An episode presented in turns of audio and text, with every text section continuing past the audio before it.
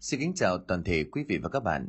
Thưa quý vị, câu chuyện trục vong của tác giả Nguyễn Ngọc Ngà và Đỗ, Đỗ Quang Dũng là câu chuyện chúng tôi tiếp tục gửi đến quý vị trên kênh Hẻm Chuyện Ma trong buổi tối ngày hôm nay.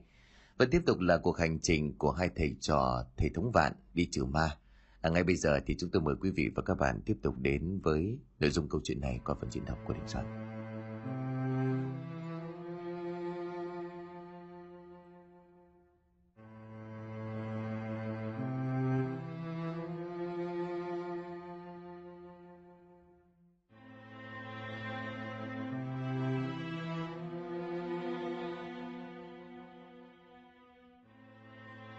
Đêm đã về khuya, không trăng sao âm u kỳ lạ.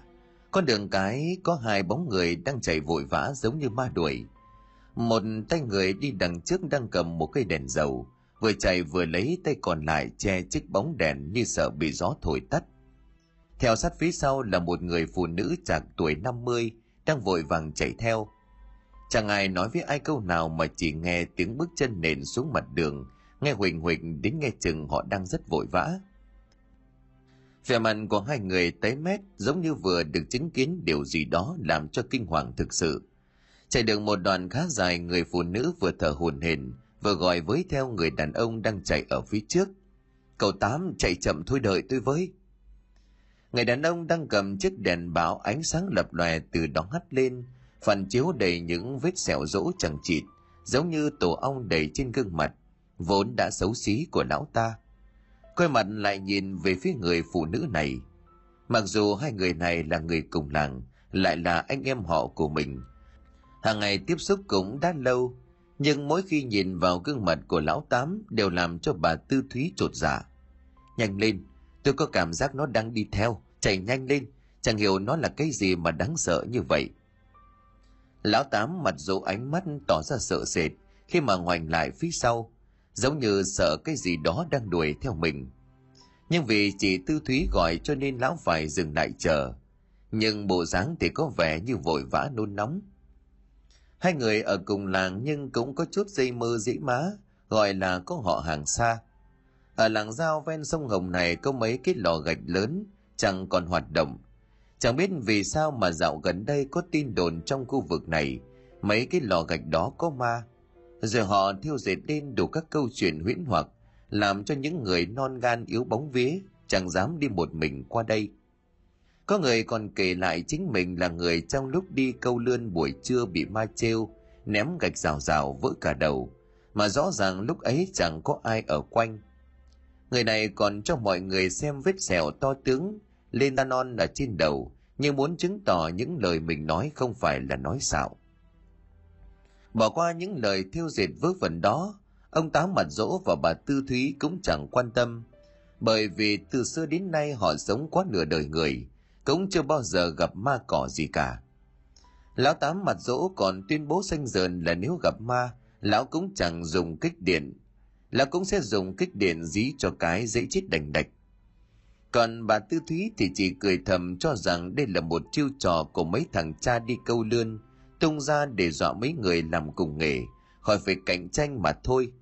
Toàn là hão huyền mà với chẳng quỷ. Hai chị em nhà này chỉ là nông dân thuần túy, ban ngày làm ruộng còn ban đêm thì đi tát phét kích cá, tranh thủ kiếm đồng ra đồng vào. Đây là khu vực lò gạch bỏ hoang, giáp sông hồng này thì có rất nhiều những vũng nước. Lại thêm bị những người làm nghề đào lấy đất thịt để mà làm gạch tạo thêm những cái thúng đấu chứa nước sầu hoắm lạnh buốt có điều lạ là chẳng biết có phải nơi này là do vị trí của sông từ con sông Mười, một nhánh của sông Hồng đổ thẳng ra hay không, mà nơi đây thường tạo nên những cái hố đen xoáy nước khổng lồ. Cứ sau mỗi trận mưa bão lớn hoặc trên thượng nguồn xả lũ, thì những cái hố nước này lan rộng ra, hút bất kể những thứ gì đang trồi trên mặt sông sau đó thì sẽ thả chúng ra dưới hạ lưu cách đó tầm mấy cây số. Thông thường nếu nhà ai có người bị nạn chết dưới sông Hồng này, thì chỉ cần xuống hạ lưu chờ đợi khoảng vài hôm là sẽ tìm thấy xác. Nơi đây cũng cực kỳ nguy hiểm với tàu thuyền qua lại. Nếu đi ngang qua mùa lũ thì chắc chắn là lành ít dữ nhiều.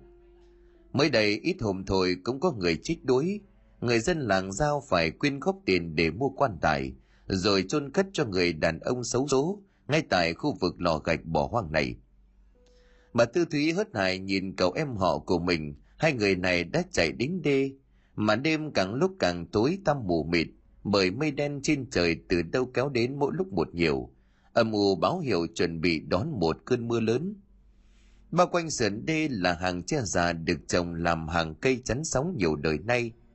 Từng cơn gió thổi mạnh làm cho ngọn gió cong vút lại, chỉ rào giống như có bàn tay khổng lồ nào đó đang rung lắc mạnh mẽ. Tám mặt rỗ là người đàn ông ăn xương, lọ mọ đêm hôm chính hiệu, mà còn tỏ ra sợ hãi như vậy, thì chứng tỏ điều mà gã thấy là không đơn giản. Cậu, cậu làm cho chị sợ đấy. Bạn ấy có chuyện gì mà khiến cậu hoảng loạn như vậy? Em, em gặp ma đấy, đáng sợ lắm. Trời đất ơi, cậu sợ ma.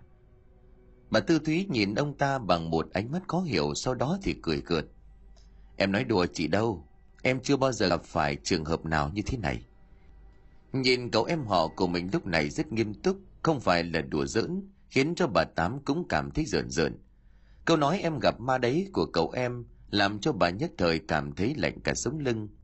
Nhất là vào lúc nửa đêm như thế này, nhưng bà Tư Thúy vẫn tỏ ra cứng cỏi và đáp. Trời đất ơi, thế mà cậu chạy làm tôi suýt nữa vãi cả ra quần. Tưởng cậu bị rắn cắn hay sao? Tôi đuổi theo hóa ra là sợ ma. Trời đất, chuyện này mà đem kể ra cho dân làng, kéo lại thành truyền thuyết mất thôi. Lão Tám nghe bà Tư Thúy nói vậy thì tức lắm. Bây giờ có thể nói thế nào cũng không tin.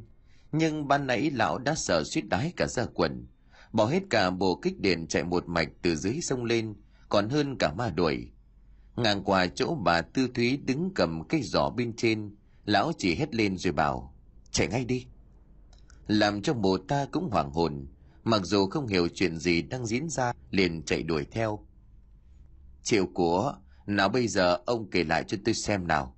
Sao lúc trước tôi còn nghe nói ai mạnh mồm nói là muốn gặp ma một lần vác kích điện đập chết mẹ. Chỉ trên bờ không biết gì thì thôi, em đồ quái đâu. Ban nãy ở dưới sông cả tối không đánh được con gì. Vậy mà lúc ấy kích tin một con gì đó to lắm, nhưng mà nó rất khỏe trơn tuột. Thế vậy em mới mừng quính dí điện liên tục. Thế nào mà nó vẫn cứ lao ra ẩm ẩm. Khỏi tầm của cái tay vợt em đang cầm. Bà Tư Thúy lúc này ở trên bờ không để ý. Mấy hôm thì cậu em họ này kích được con gì, cũng đều dùng vượt hắt nó lên bờ.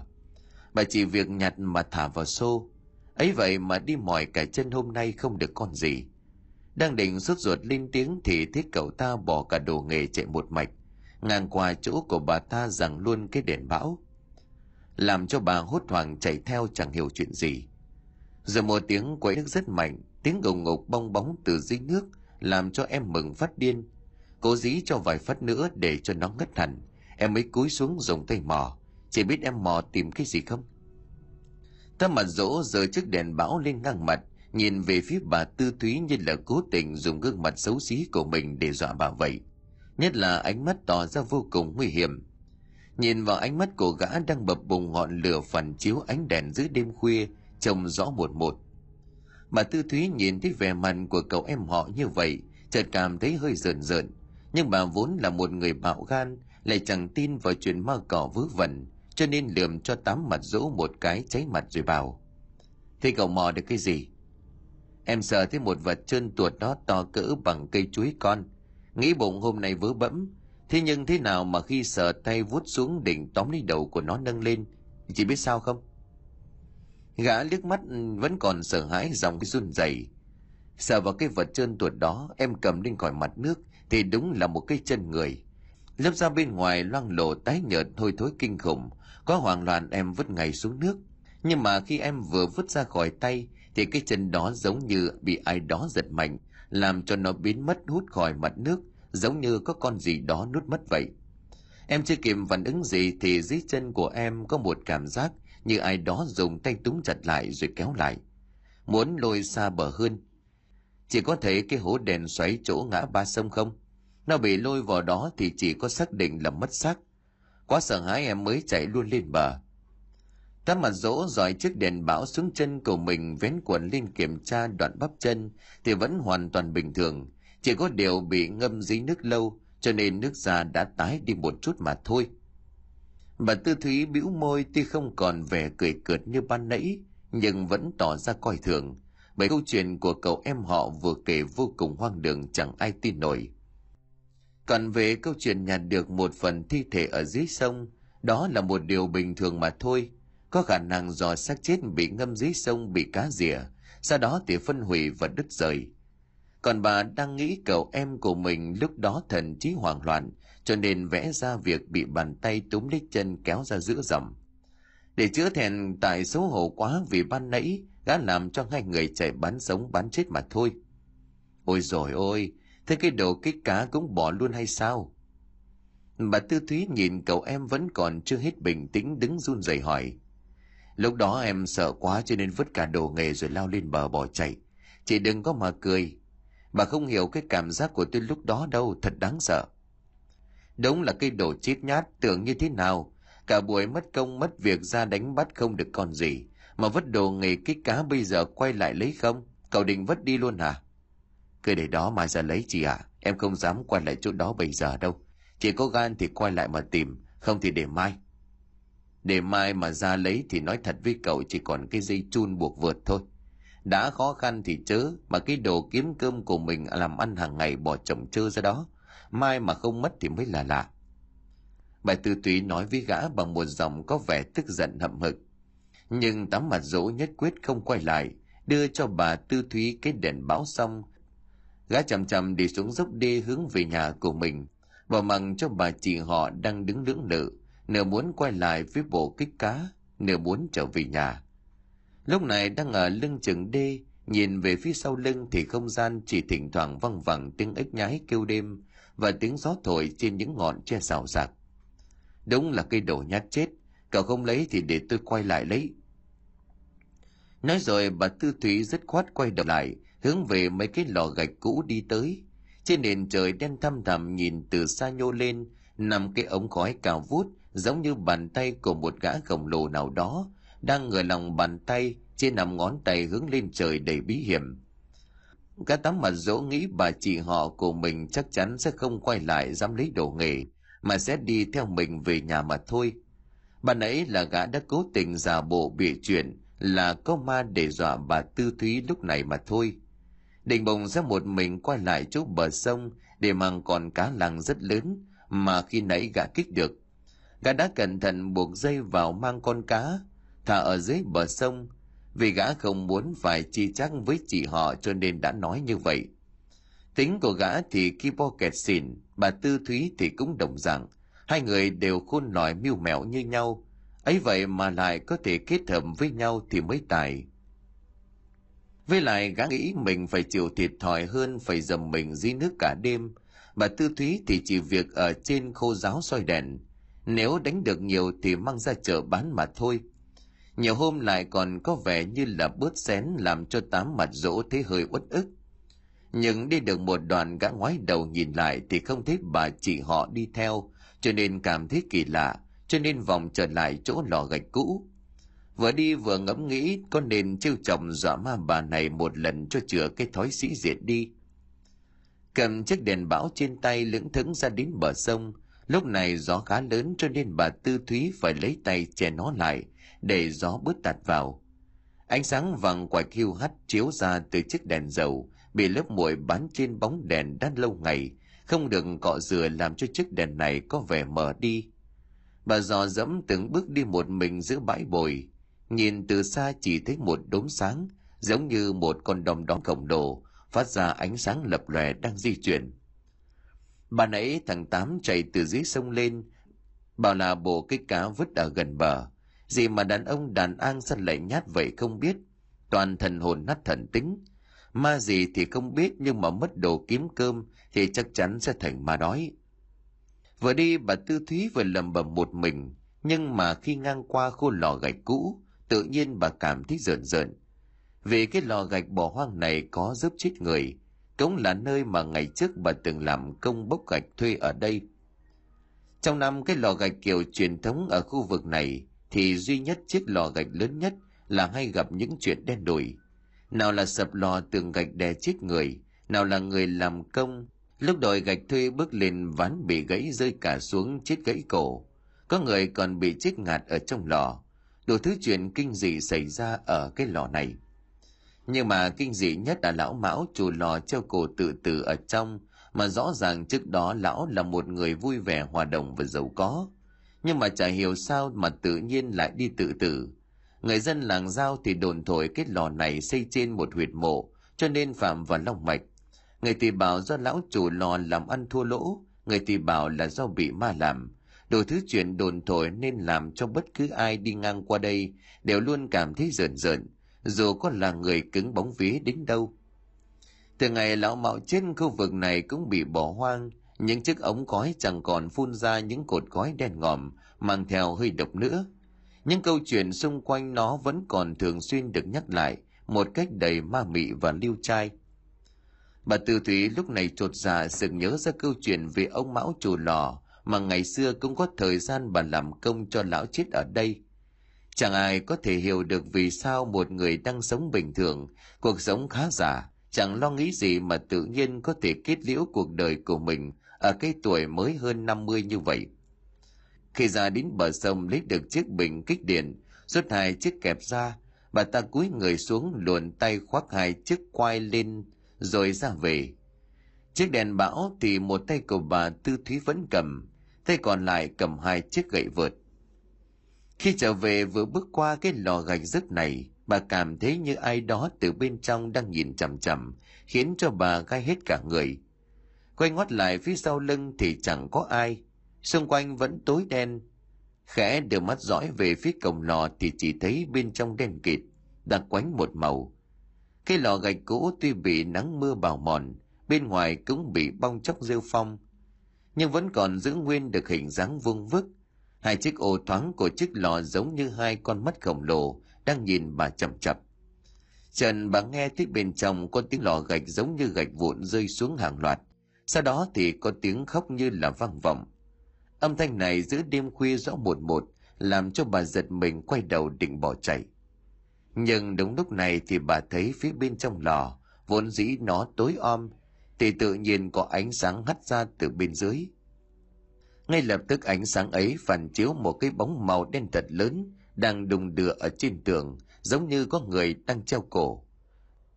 Cứu tôi với, ai cứu tôi với, đừng lại gần đây, xin ngài. Sau đó là những tiếng gạch vụn rơi xuống, cái bóng trên tường tự nhiên rung lắc dữ dội, rồi ánh sáng từ bên trong lò gạch tắt ngấm. Trả lại không gian vốn đã yên tĩnh lúc này càng thêm âm u đáng sợ. Giọng nói từ trong lò gạch phát ra vang vọng, Lúc này đối với bà Tư Thúy thì giống như giọng nói từ âm ti đang gọi mình. Mà tiếng của người này bà Tư Thúy cảm thấy giống như là lão mão chủ lò gạch. Ôi dồi ôi có ma! Lần này thì bà ta không thể giữ được bình tĩnh nữa. Chứng kiến một màn vừa rồi làm cho hoàng sợ đến cực điểm bỏ chạy thục mạng. Vừa chạy vừa hét toáng cả lên, chợt trần suýt ngã đến mấy lần cũng mặc kệ. Chiếc đèn bão trên tay của bà Tư Thúy đang cầm vẫn còn chưa bị tắt. Nhưng đúng lúc này thì ánh sáng từ nó phát ra, lúc này bỗng nhiên bùng lên một cái rồi tắt ngấm. Nó đã bị hết dầu. Lần này thì bà Tư Thúy sợ quá ngất xỉu không còn biết gì. Chiếc bình ác quỷ kích cá nặng hơn chục cân vẫn còn đang đè trên người. Từ trong lò gạch có một người đàn ông cười chuồng lùm cùng chui ra, đó chính là tám mặt rỗ. Gã vừa nãy muốn trêu chồng bà Tư Thúy cho nên lén lút đi theo. Đợi cho chị họ lấy đựng kích bình thì gã chui toàn vào trong lò gạch. Gã buộc một đầu dây vào nóc lò, đầu còn lại kéo một bộ quần áo đang mặc lư lửng trên đó. Sau đó thì ngồi chờ, đợi cho bà Tư Thúy ngang qua thì bắt đầu chơi cái trò mất dậy. Gã bật lửa châm vào một thanh tre cho sáng cả cái lò gạch, rồi bắt đầu đung đưa sợi dây. Chiếc bóng in lên tường của bộ quần áo đung đưa nhìn từ bên ngoài vào, chẳng khác gì một người đang treo cổ. Sau đó thì tấm mặt rỗ bắt đầu giả giọng của lão mão từng gặp nạn ở chiếc lò gạch, làm cho bà Tư chị họ của mình sợ đến ngất xỉu. Tấm mặt rỗ mặc lại quần áo rồi lùm cồm bò từ lò gạch ra ngoài, ánh mắt đắc chí nhìn về bà Tư đang nằm im bất động ở phía trước rồi lẩm bẩm. Em tưởng chị thế nào, lần này thì hết đường bốc phét đi, cho chừa cái tội. Từ bây giờ đừng có mà coi thường thằng này. Em chính là ma mọ đây. Nhưng khi gã vừa nói hết câu, thì một cơn gió mạnh từ phía lò gạch cũ thổi tới, mang theo hơi lạnh kinh khủng làm cho tấm mặt dỗ thích rùng mình. Gã quay ngoắt về phía lò gạch nhìn vào sâu bên trong, nhìn thật kỹ nhưng chẳng thấy gì cả. Nhưng mà tại sao cơn gió bàn nãy làm cho gã cảm thấy bút dọc sống lưng? Thậm chí là lớp da đầu cũng cảm thấy tê dại đi lông tay dựng ngược lên hít cả. Chuyện quái quỷ gì đang diễn ra như thế này? Lầm bầm một hồi tấm mặt dỗ chợt đưa lên mấy ống khói của lò gạch. Gã hoàng hồn khi thấy một đôi mắt to tròn, lớn màu đỏ quạch đang nhìn mình bằng một ánh mắt đầy sát khí. Dường như gã bị ánh mắt này thôi miên khiến cho đầu óc tê dại cả đi. Suy nghĩ của gã lúc này đình trệ hoàn toàn muốn quay người bỏ chạy nhưng hiện tại thì người của gã không thể động đậy, nhúc nhích được chút nào. Ánh mắt màu đỏ kia khẽ chớp một cái. Thật bất ngờ tám mặt rộ bắt đầu di chuyển về phía lò gạch ban nãy. Từng bước từng bước gã trèo nên thoăn thoắt như một con mèo. Chẳng mấy chốc đã đứng ở trên cao chót bót nhưng đám mặt dỗ không nhận ra được điều này, gã bắt đầu đứng thẳng lưng, nhìn về phía trước nhưng ánh mắt của gã tái dại vô hồn bất ngờ tấm mặt dỗ ngả người ra phía sau, rồi buông thõng mình xuống. Từ độ cao của ống khói lò gạch tầm hơn 20 mét, gã rơi tự do xuống đất như một quả mít rụng. Va chạm thật mạnh và đống gạch đá vồn bên dưới phát ra tiếng động rất mạnh. Sau đó thì dãy lên đành đạch vài cái rồi im bặt. Máu từ trên cơ thể của gã chảy ra linh láng, tứ chi gặp lồi cả những đoạn xương màu trắng ra ngoài. Ánh mắt của gã trừng trừng lên trắng dã vẫn còn vằn vện từng tia máu như muốn hỏi, tại sao mà mình chết? Bóng chốc mây đen từ đầu kéo đến che phủ đi hoàn toàn nơi đây. Không gian vốn đã oi nồng lúc này càng thêm ngột ngạt. Một chuỗi ánh sáng lóe lên liên hồi và ngay lập tức, là một tiếng sét nổ mạnh vang lên như là muốn rét tan đi không gian. Rồi bỗng chốc bầu trời đổ một cơn mưa vô cùng lớn cơn mưa lớn đến mức có cảm giác như ai đó đang dùng quyền năng của mình, hút nước từ dưới sông hồng lên, rồi dội lên bờ. Sớm chớp nổi lên đi đùng bà tư thúy choàng tỉnh, gương mặt vẫn chưa hết bàng hoàng, quan sát xung quanh vẫn mịt tối. Nhưng mà lúc này lại thêm trắng xóa một màn mưa. Tiếng sét bần ấy quá lớn lại thêm nước mưa rội thẳng vào người, làm cho bà giật mình tỉnh lại lại một tia chớp vằn vện in hẳn trên nền trời làm cho không gian xung quanh của bà tư lúc này trở nên rõ ràng hơn bao giờ hết. Nhưng phía trước mặt của bà là cái lò gạch đáng sợ kia, giống như đầu lâu của một gã khổng lồ đang dùng đôi mắt đen ngòm của mình vậy. Giữa cơn mưa rồng rất lớn, ánh sáng nhập nhằng càng làm cho bà tư thúy thêm phần kinh hãi. Nếu muốn chạy thật nhanh về, nếu muốn quay lại lò gạch trú ẩn bà quyết định ở lại đây đợi ngớt mưa thì đi về. Bởi nếu so sánh với việc ma quỷ và sớm chớp đang ầm ầm trên bầu trời, thì bà chọn ở lại đây còn hơn. Cố gắng giữ bình tĩnh, bà quay lại cái lò gạch, nhưng mới bước được dăm bước chân, thì mồn thì chớp lóe lên. Đập vào mắt của bà là một hình ảnh cái xác người đầy máu me, mắt đang trần trừng nằm im bất động. Tiến lại gần nhận ra đó chính là cậu em họ của mình tám mặt dỗ bà tư thúy ớ ớ lên mấy tiếng rồi ngất thêm lần nữa. Trước khi ngất đi, bà vẫn còn lờ mờ nhận ra xác chết của tám mặt dỗ bắt đầu chuyển động. Dường như có một thứ gì đó vừa tác động vào, khiến cho gà chớp mắt sau đó thì tỉnh lại. Đến sáng hôm sau thì người dân làng giao bắt đầu xôn xao bàn tán về việc bà tư thúy đi kích cá cùng cậu em là tám bị ma trêu làm cho ngất ở lò gạch của ông mão sau lần đó thì bà tư thúy và tám mặt dỗ bỏ hẳn nghề kích cá này. Nhưng cũng kể từ đó, người dân làng giao liên tục gặp những chuyện kỳ lạ ma quái. Tám mặt dỗ ban ngày gã chẳng bao giờ ló mặt ra đường, cũng không quên tiếp tục gặp gỡ với bất cứ kẻ nào. Lúc này thì nhà cửa cũng đã đóng cửa im ỉm. Còn bà tư thúy thì chẳng biết vì sao, từ cái buổi tối định mệnh đó, về nhà chồng con hỏi gì không nói, lúc nào cũng ú ớ ánh mắt hoảng loạn mang theo tâm lý sợ hãi, giống như một người điên vậy.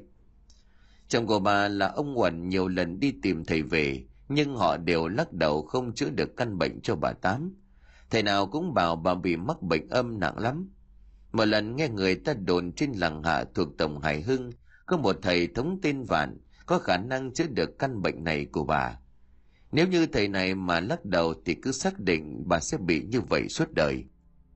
Ông Uẩn thương vợ sang hỏi tám mặt dỗ lý do làm sao chỉ cầu từ hôm đó về mắc bệnh lạ. Nhưng gã đều tránh mặt chẳng muốn giao tiếp. Nhưng ông biết gã vẫn ở trong nhà dõi mắt nhìn ra, theo dõi nhất cử nhất động của ông. Mà cảm giác của ông Uẩn cũng rất lạ. Cũng là người làng giao từ nhỏ chơi với nhau từ khi còn cười chuộc, lại xem xem tuổi nhau, vừa là hàng xóm nữa. Nhưng từ cái bữa đó trở về nó cũng không thèm sang hỏi thăm chị họ lấy một câu. Luôn tránh mặt và đặc biệt mỗi lần ông uẩn sang thì luôn có cảm giác bị theo dõi. Hơi rợn rợn rất khó tả. Cái này lại sống một mình không vợ không con cho nên cũng chẳng cần giao tiếp với ai, cứ lui thổi sống một mình. Chẳng biết sao mà mấy thằng này nó cứ như là bị ma nhập. Ông Uẩn cũng tò mò lần rình tắm mặt dỗ. Cứ lúc nào mà gà chuẩn bị lên chuồng là nó lại lén lút ra ngoài một mình. Có lần còn chạm mặt tám mặt dỗ. Thế trên gã lấm lem buồn đất, còn dính cả vệt máu và lông động vật ở miệng. Chưa kịp hỏi gì thì nó lườm ông cháy mặt, điều bộ vô cùng hung dữ và độc ác, khiến cho ông cảm thấy sợ. Mà trong làng giao thì ngày nào cũng có người đi dọc đường, chỉ kẻ nào bắt trộm vật nuôi trong nhà của mình. Một năm sau, thầy Vạn và cậu học trò tên Triệu, hai thầy trò sau khi xuống Hải Hưng giải quyết công chuyện xong, thì tiền thể ra tay giúp được phong hồn của cô Thuận nhà lão Tổng Bính. Sau khi được Tổng Bính tiếp đái đồng hậu thì thầy trò xin phép về quê. Dọc đường cũng có không ít những lần hai người ra tay cứu giúp người đời làm phúc. Triệu thì tính cách hoàn toàn trái ngược với sư phụ, vô cùng hài hước, cho nên lúc giúp cho thầy Vạn đỡ buồn. Dù sao thì hai người vẫn hơn một người. Mà càng ở lâu với học trò thầy Vạn lại càng có nhiều điều bất ngờ về cậu học trò thông minh và láo cá này. Mặc dù như vậy nhưng mà Triệu rất tình cảm, chứ đùa thầy như vậy, nhưng mà cậu cũng không làm gì quá đáng khiến cho sư phụ phải phật lòng. Một hôm hai thầy trò đang lững thững đi bộ trên đường thì bỗng nhiên gặp một con trâu điên màu trắng đang chạy thục mạng về phía của hai người. Con trâu này vô cùng hung dữ, to lớn đôi mắt của nó như hai quả chuông, có màu đỏ rực như lửa. Cặp sừng nhọn hoắt còng vút về phía sau như là hai thanh kiếm gắn trên đầu hướng về phía của Triệu mà lao tới. Cứ may Triệu vốn có sức khỏe lại thêm tinh mắt, nhanh chân, thế nên là né được. Nhưng mà chưa kịp hiểu chuyện gì xảy ra, thì con trâu kia bỗng nhiên quay ngoắt lại, hướng về phía của Triệu lại muốn lao đến một lần nữa. Hai chân sau của con trâu đập mạnh xuống đường lý đà, ánh mắt của nó đỏ rực lên nhìn Triệu muốn quyết ăn thua đủ. Ôi rồi ôi sư phụ ơi, cứu con thầy ơi, con này nó hùng hùng như là con trâu hút mã, mà con nó có phải là mã đâu mà nó đòi hút. Nhìn thấy bộ dáng con trâu manh động như vậy, Triệu hoàng hồn mồm miệng hét toáng cả lên. Nhưng mà thầy Vạn cứ đứng như trời trồng không nói gì cả. Ánh mắt ông nhìn chằm chằm vào mắt của con trâu như đang ngẫm nghĩ điều đó. Đồ điên mày hút ta làm gì? Mày hút cái người đang đứng kia kìa. Kiều cuống cuồng chạy nhảy loạn xạ cả lên, mồm miệng lín thoáng liên hồi chỉ về phía thầy Vạn đang quan sát. Nhưng mà dường như con trâu này chẳng những không quan tâm đến lời nói của Triệu, mà ánh mắt lúc này của nó thêm đỏ rực giận dữ. Lần này nó lắc đầu thật mạnh, chân sau gạt mạnh xuống đất nhanh hơn, làm cho bụi bay mù mịt, khiến cho Triệu tái mặt. Liền tranh thủ nhân cơ hội nó không nhìn thấy núp sau lưng của sư phụ. Lúc mà con trâu ngẩng đầu lên không nhìn thấy mục tiêu đâu thì ngơ ngác. Nhưng khi nó quay mặt về phía thầy Vạn, thì dường như nhận ra được điều gì cho nên từ từ tiến lại. Thầy Vạn vừa bực mình vừa buồn cười cậu học trò này, đúng là sừng châu cong khó uốn, kẻ ương ngạnh khó dậy thành người. Ông liền quát, cởi ngay cái áo màu cam lòe loẹt đang mặc trên người ra, nấu cho lòi ruột ra bây giờ. Lúc bấy giờ chiều mới nhìn lại bộ quần áo của mình đang mặc, đúng là có màu vàng cam thật. Nhưng mà ở cái áo ngũ thân đang mặc trên người có đeo một cái lục lạc. Khi di chuyển thì nó lại phát ra tiếng kêu thú vị, cho nên cậu thích mặc bộ đồ này. Mà con trâu trắng này thì lại cứ nhằm vào triệu mà húc, khiến cho cậu cảm thấy khó hiểu. Liền vừa tranh thủ cởi áo vừa lầm bầm nói với thầy Vạn. Con trâu này có phải là bò tót đâu mà nó ghét màu sắc sặc sỡ hả thầy? Hay là nó bị điên? Bất chợt Triệu à lên một tiếng như lời hiểu ra vấn đề rồi nói, à con biết rồi, giờ con đẹp trai cho nên có sức hút đấy thầy ạ. À. Đấy, Đẹp trai quá không sung sướng gì đâu, toàn phải trốn tránh thôi. Thôi thôi thôi, anh nói phép ít thôi cho tôi nhờ. Triệu từ sau lưng của thầy vạn bước ra, thế nhưng nào mà vẫn bị con trâu kia nó nhìn chằm chặp. Ánh mắt cực kỳ hung dữ như là muốn lao và tấn công. Chờ thầy vạn khịt khịt mũi rồi bảo, sao lại có mùi dầu thơm? À, ta hiểu rồi, có phải ngươi hôm qua trốn ta đi ký viện không? Còn không có thì đừng có mà nói oan. Oan cái gì mà oan? Ta biết tính khí của nhà ngươi đào hoa cho nên gặp ai cũng tán tỉnh đông đưa. Mau đưa cái túi dầu thơm ra đây. Con trâu này nó ghét cái mùi này. Quảng đi là nó khắc không tìm ngươi gây sự. Thầy và nói làm cho Triều khóc không ra nước mắt. Châu ơi là Châu, có phải mày ghen tị với tao phải không? Này ngầm nắng nốt khai vứt cái túi dầu thơm mà hôm qua cậu mua được ở trước một quầy bán đồ mỹ phẩm. Tính chiều vốn đưa sạch sẽ bóng bẩy cho nên hôm nay có sức một ít, ai ngờ... Chiều cầm lấy túi dầu thơm ném xuống vệ đê, con trâu trắng kia ngay lập tức lao xuống theo rồi nó bỏ đi. Thầy Phan liền lẩm bẩm một câu. Trâu trắng đi đến đâu thì mất mùa đến đấy. Năm nay người dân ở nơi này lại khốn khổ rồi. Nhưng mà kể ra cũng kỳ lạ. Chẳng biết từ đâu lại xuất hiện một con trâu to lớn hung dữ, mang sắc màu như vậy. Nhưng mà đây là điểm gở từ xưa đến nay. Cứ nơi nào có trâu trắng xuất hiện không có hạn hán thì ắt là bị lụt lội. Diệu nghe lời của thầy nói mặc lại bộ quần áo ban nãy phải cởi ra lúc này mới ngẩn đỏ te mà hỏi. Thì nó vừa nãy nó cứ rình hút con, liệu con có bị mất đi cái vẻ hấp dẫn không thầy? Nhưng thầy Vạn không thèm đáp lời câu hỏi ngẩn ngơ của học trò mà đi thẳng về phía trước. Đường đi gió mắt trăng thanh lúc này trời cũng đã tối, vừa đi thỉnh thoảng hai thầy trò vừa chỉ trò.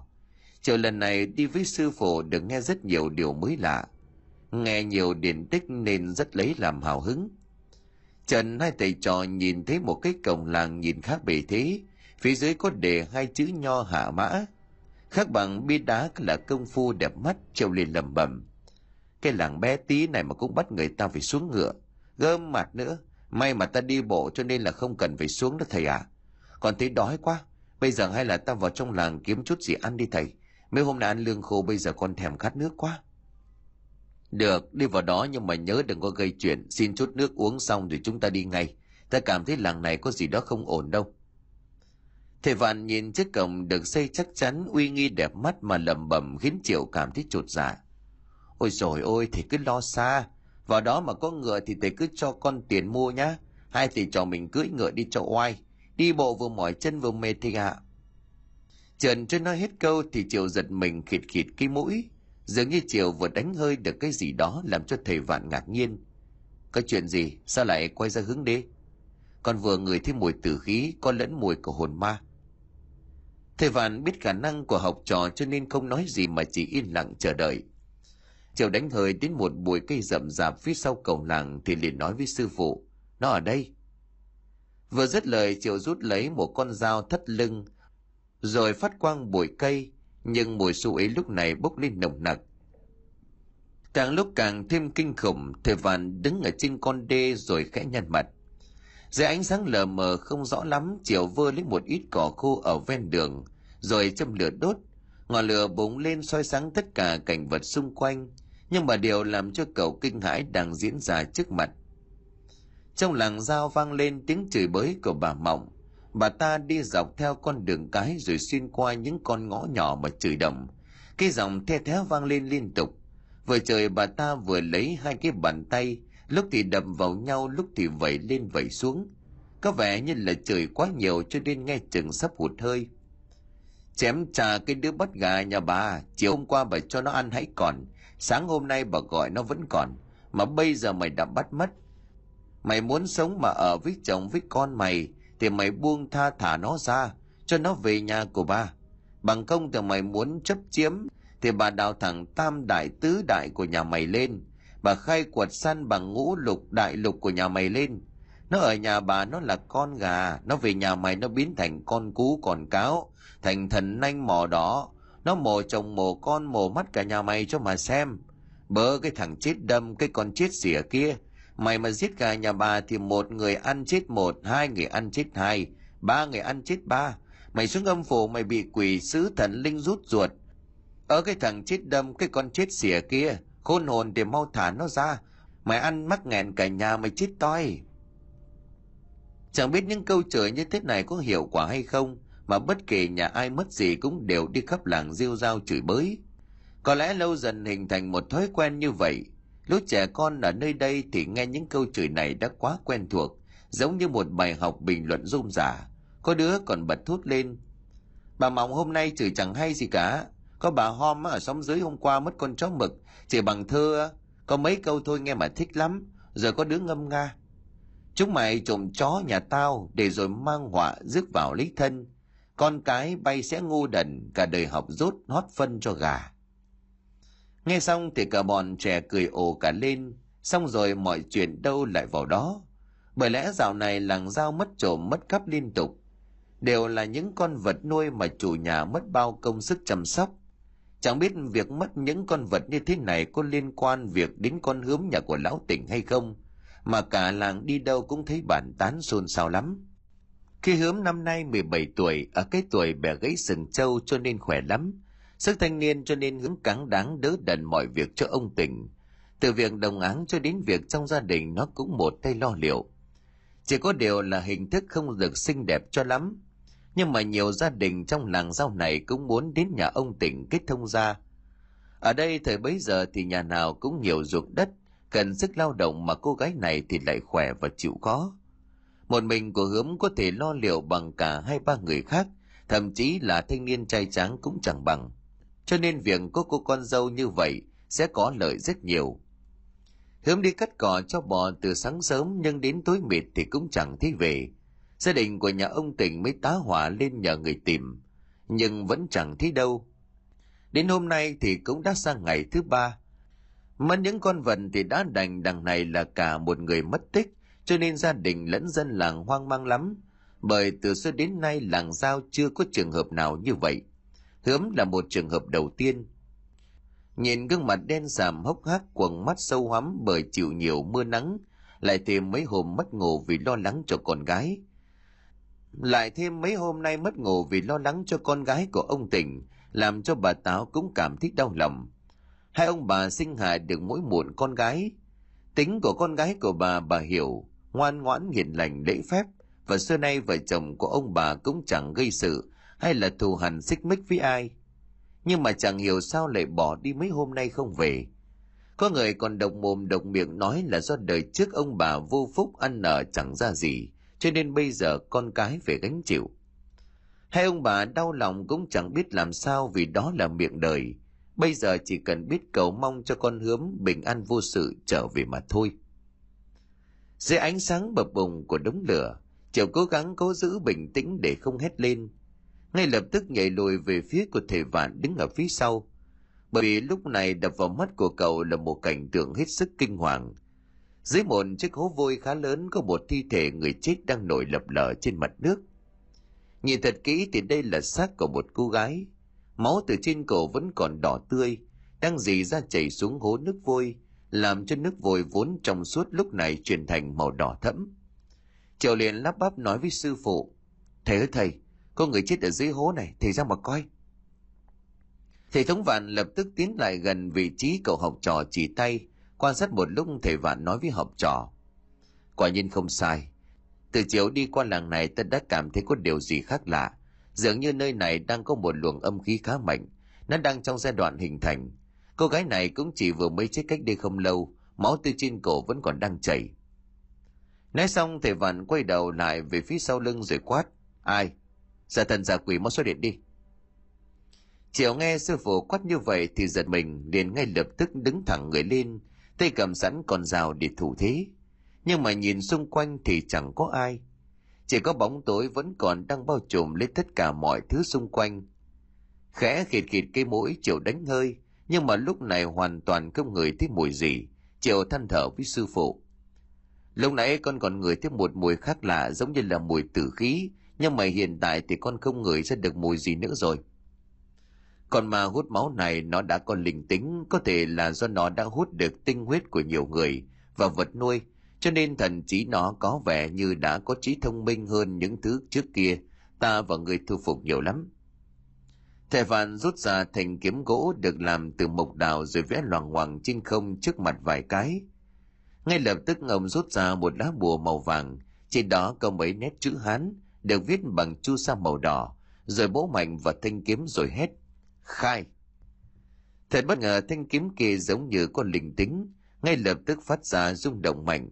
Một tia sáng lóe lên từ vị trí lá bùa truyền vào thân kiếm, phóng ra một luồng sáng màu đỏ đập thẳng vào bụi cây trước mặt. Một con chim màu đen bỗng nhiên từ trong bụi cây đó vỗ cánh vụt bay lên. Miệng của nó hét lên những tiếng kêu đầy gây sợ. Giữa đêm khuya vắng vẻ, tiếng kêu này hẳn cũng khiến cho khối kẻ giật mình. Chiều dõi mắt nhìn theo con chim thì nhận ra đôi mắt của con vật này giống như bị kẻ nào đang dùng pháp thuật tác động lên vậy, khiến cho mắt của nó đã chuyển sang màu đỏ máu, không còn vẻ linh động nữa nó lượn lờ một vòng trên đầu hai thầy trò, sau đó hướng vào trong làng giao, rồi biến mất hút trong màn đêm. Áp nhãn thật, người tưởng qua mắt được ta sao? Triệu vẫn ngờ ngác không hiểu lắm, đang định hỏi sư phụ thì thầy vạn bảo. Đó là do ma quỷ sai khiến, dùng pháp thuật mượn nhãn của con quả lén nhìn. Mục đích là theo dõi chúng ta mà thôi.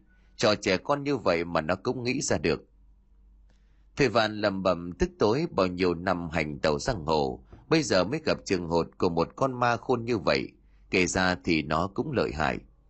Thầy, theo thầy bây giờ phải làm như thế nào? Xác chết cô gái này bây giờ tính sao?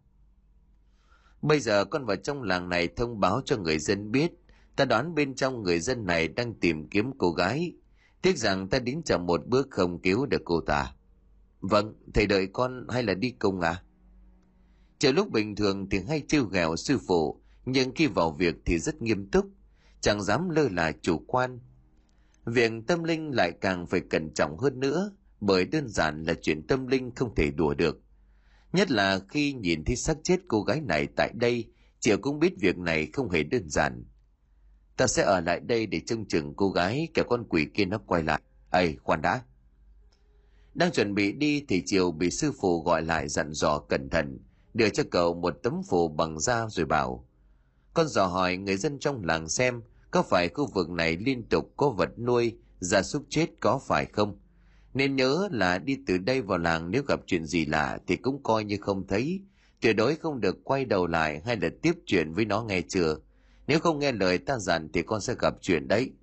Ta nghĩ còn mà khát máu này sẽ không vì thấy ngươi đẹp trai mà nể nang đâu thầy phàn nửa đùa nửa thật xua tay ý bảo đệ tử đi sớm về sớm Chồng nhìn sư phụ của mình ánh mắt tỏ vẻ biết ơn. Nay còn quan tâm đưa cho cả tấm bì phù quý hiếm này. Công dụng của tấm buồn này cậu cũng biết, bởi khi dán vào người thì làm cho cơ thể trở nên mờ ảo. Có tác dụng chạy trốn rất tốt. Chắp tay chào sư phụ chiều quay người bước về phía làng giao. Vừa chưa qua cánh cổng một đoạn, chiều hít một hơi khoan khoái vì hương thơm từ dưới hồ, trồng toàn hoa sen phẳng phất dễ chịu, Mặt hồ rộng lớn trước mặt có bạt ngàn những bông hoa đâm lên tua tủa, giống như có cả một rừng vậy. Cảnh sắc nếu mà nhìn vào ban ngày có lẽ là tuyệt đẹp. Tiếp tục đi một đoạn nữa chỉ có cảm giác hơi khác thường, chẳng biết sao mà không gian lúc này lại yên tĩnh đến kỳ lạ. Xung quanh chẳng có bất cứ một tiếng động nào, thậm chí để ý kỹ lúc này Triệu còn nghe thấy được tiếng tim của mình đập thình thịch. Bất chợt Triệu cảm thấy giật mình, Nhìn thấy ở mặt hồ ven đường lúc này có một con chim đen ngòm, đang đậu trên một cành cây thấp là là trên mặt nước. Chẳng biết nó đứng đó từ bao giờ, đôi mắt đỏ lòm không có sinh khí, giống như là đang đợi triệu vậy. Nhớ lời của sư phụ dặn cậu mặc kệ nó không quan tâm, mà cứ đi thẳng một mạch, cho dù lúc này tâm lý của Triệu cũng có vẻ hơi dở dợn. Anh Triệu ơi, quay lại đây em cho xem cái này. Bỗng nhiên tay của Triều nghe thấy tiếng nói lạnh lót, dễ nghe như là tiếng gọi ngọt ngào của cô gái đang gọi tình nhân. Giật mình định quay đầu lại xem ai gọi, nhưng mà sự nhớ lại hình ảnh con quả ban nãy, làm cho Triều bừng tỉnh lầm bầm trong đầu. Ôi rồi ôi, quả mà cũng đòi nói tiếng người, định câu dẫn rủ dỗ ta. Xin lỗi ta là người cho nên có tầm mắt cao lắm, ta không chơi thú vật. Ái chà chà, cứu tôi với, cứu tôi với. Giọng nói kia lại vang lên khiến cho Triều sững người lại, nhưng mà không quay đầu nhìn vì đầu óc thầm tính toán. Mẹ, ta không muốn trêu đùa ngươi thì thôi, giờ lại còn muốn trêu lại cả ta. Được rồi, thích thì chiều. Đoàn chiều giả vờ nhấc một chân lên đi tiếp. Tiếng nói bàn nấy lại vang lên, nhưng mà lần này thì cực kỳ thánh thót, dễ nghe giống như tiếng đàn. Hãy quay mặt lại đây, mở mắt ra mà xem, thiếp cho tướng công ngắm nhìn thứ này. Triệu tò mò lắm, chẳng biết giọng nói tuyệt diệu kia của cô gái nào mà hay đến vậy.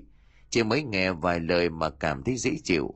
Nhưng mà thầy Vạn đã bảo là cấm được quay đầu lại và không được tiếp chuyện cho nên Triệu chẳng dám. Đồ nhát chết, cao phúc mà không biết thưởng. Vừa dứt lời thì mũi của cậu người thấy một mùi thơm quen thuộc. Cái mùi này chỉ có ở những nơi như là ký viện mới có. Mặc dù vẫn còn là trai tân, nhưng không phải là chiều không biết gì. Chỉ có điều là do cậu cố gắng luôn áp chế nó mà thôi. Quay lại có mùi của dầu thơm dễ chịu thế nhở? Mà lại là mùi đàn hương gợi cảm quyến rũ như thế này. Mà thầy Vạn chỉ bảo là cấm không quay đầu lại và nói chuyện thôi. Hay là thử tí xem thế nào? Nói là làm chiều giờ vờ bước thêm một bước nhưng vẫn đề phòng nhắm mắt lại. Một mùi hương thơm cực kỳ nồng đậm, thơm ngát ập vào mắt vào mũi của Triệu, làm cho Triệu ngây người. Cảm giác thoải mái giống như là lúc xem mấy cô nương trong kỹ viện. Tới rồi, quả này thì ta chiêu lại ngươi. Xem ma mãnh và ma quỷ, ma nào mạnh hơn. Chiều hai mắt vẫn còn nhắm tìn đứng nguyên tại chỗ, sau đó giơ một tay ra sau lưng vẫy, ý bảo tiến lại gần mình hơn.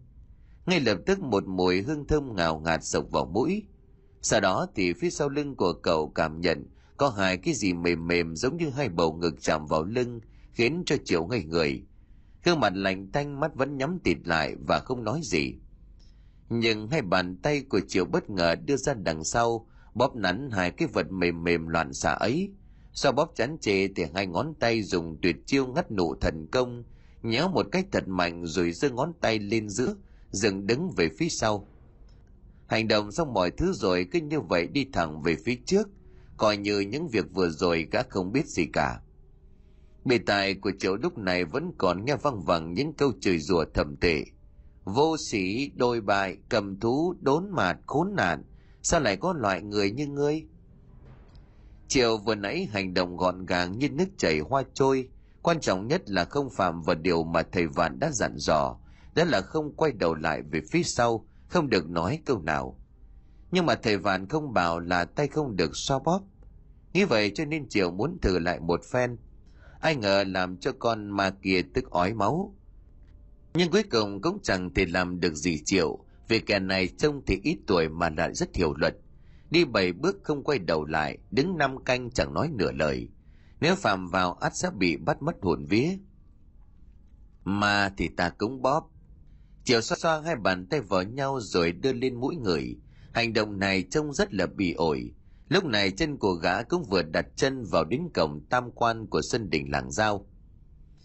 Ở trong một căn nhà lụp xùm tối om hai cánh cổng đang đóng im bìm, có một người gương mặt dỗ chẳng chịt, trên tay đang điều khiển giật giật mấy con rối làm bằng vật liệu, nhìn giống như là rơm dạ vậy.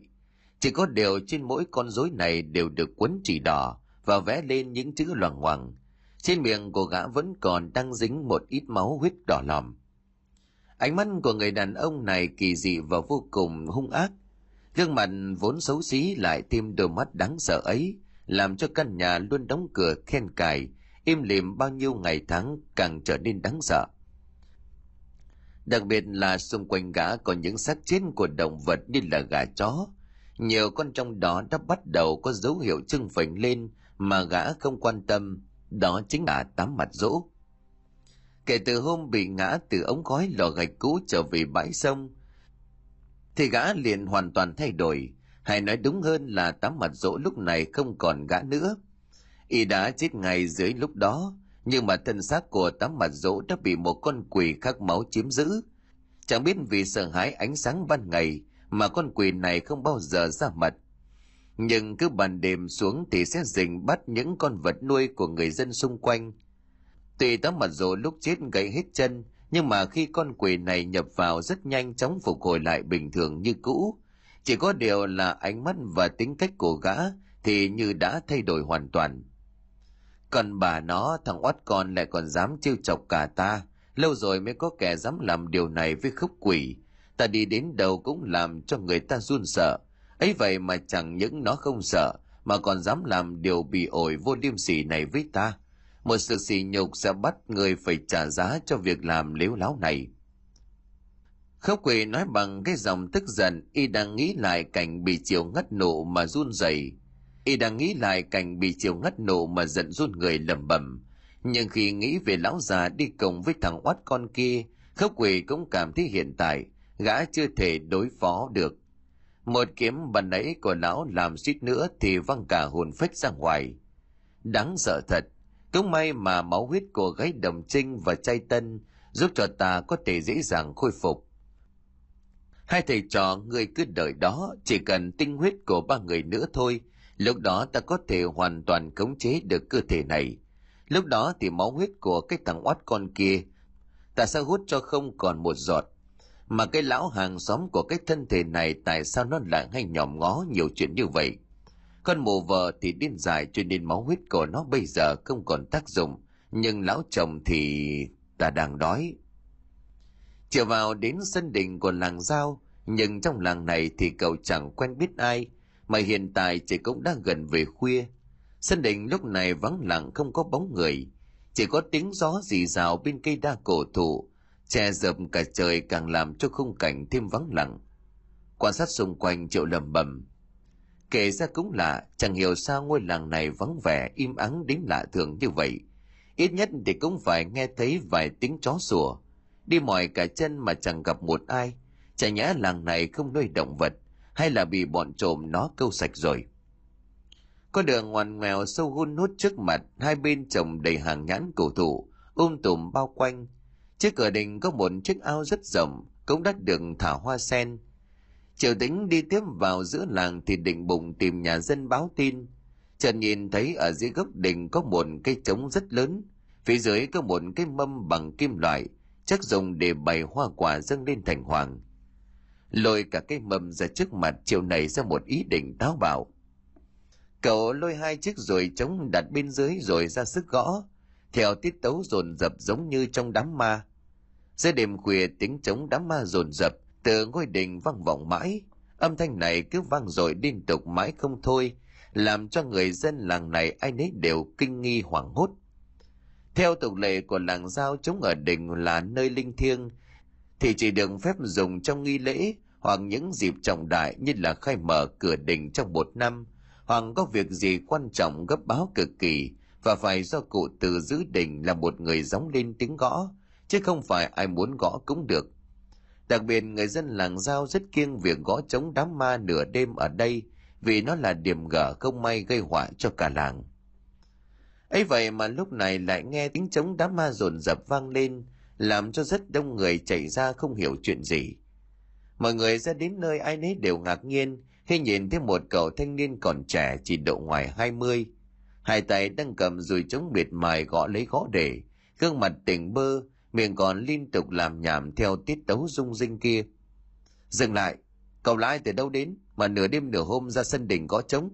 Mà cậu tự nhiên gõ như vậy, có biết phạm vào tội lớn của lệ làng không?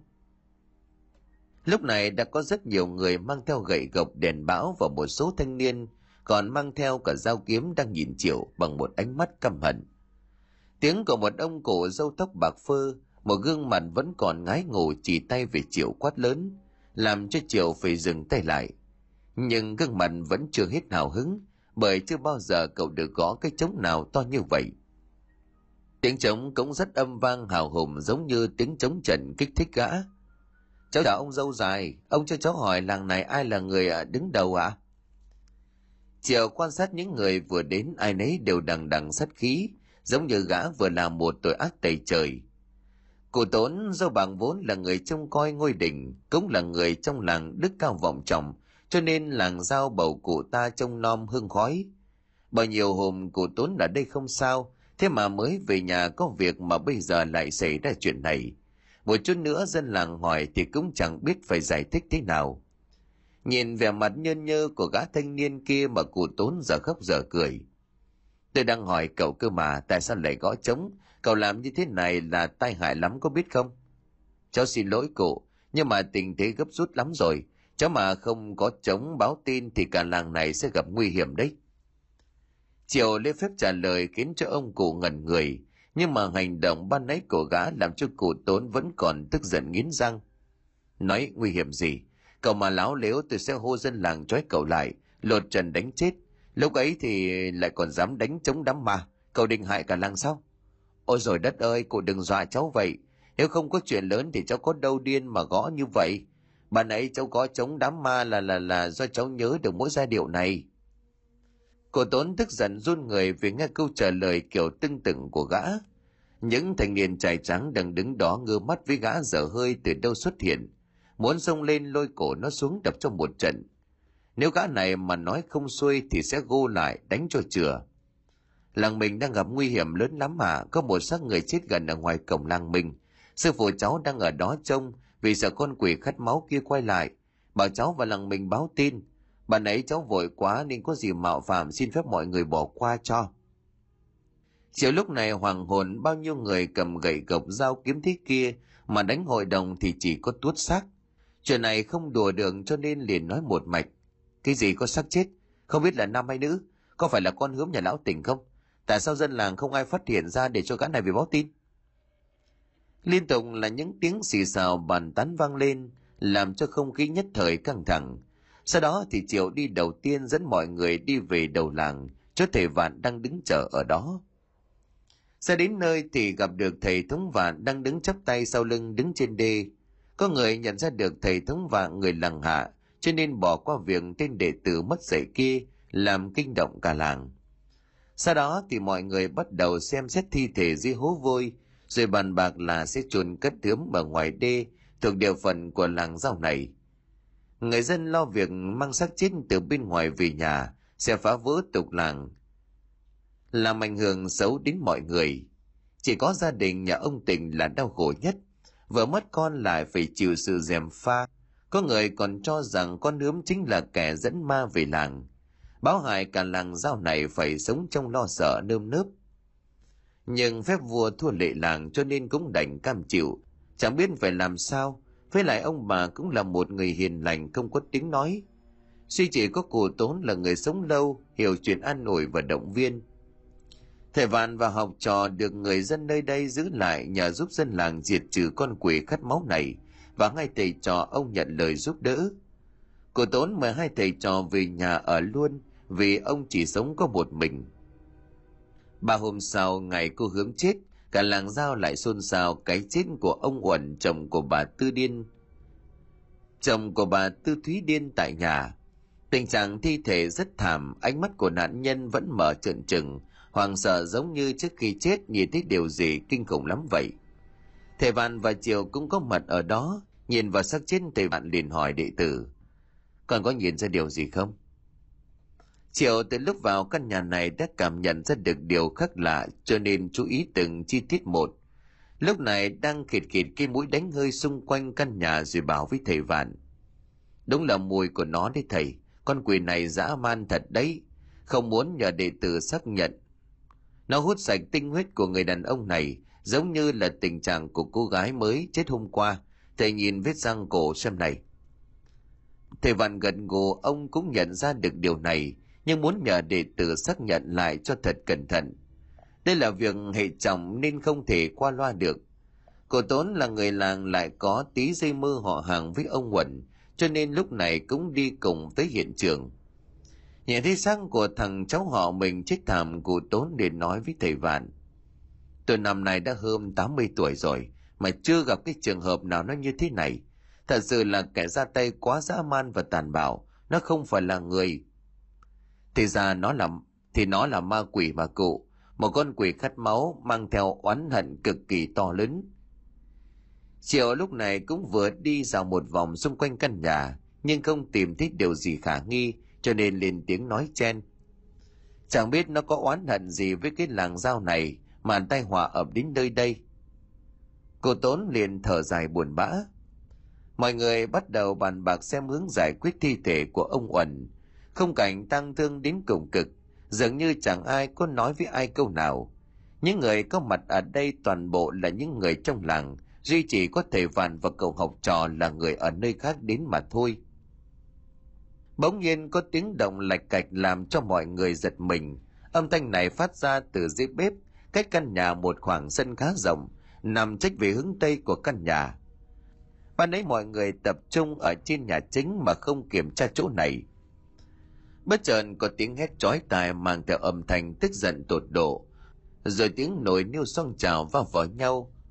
Có chiếc còn bị ném bay cả ra ngoài, lăn lồng lông dưới nền đất. Các người sẽ phải chết, tất cả các ngươi sẽ phải trả giá cho những việc mà các ngươi đã gây ra. Tao sẽ giết hết chúng mày, không một kẻ nào có thể thoát được.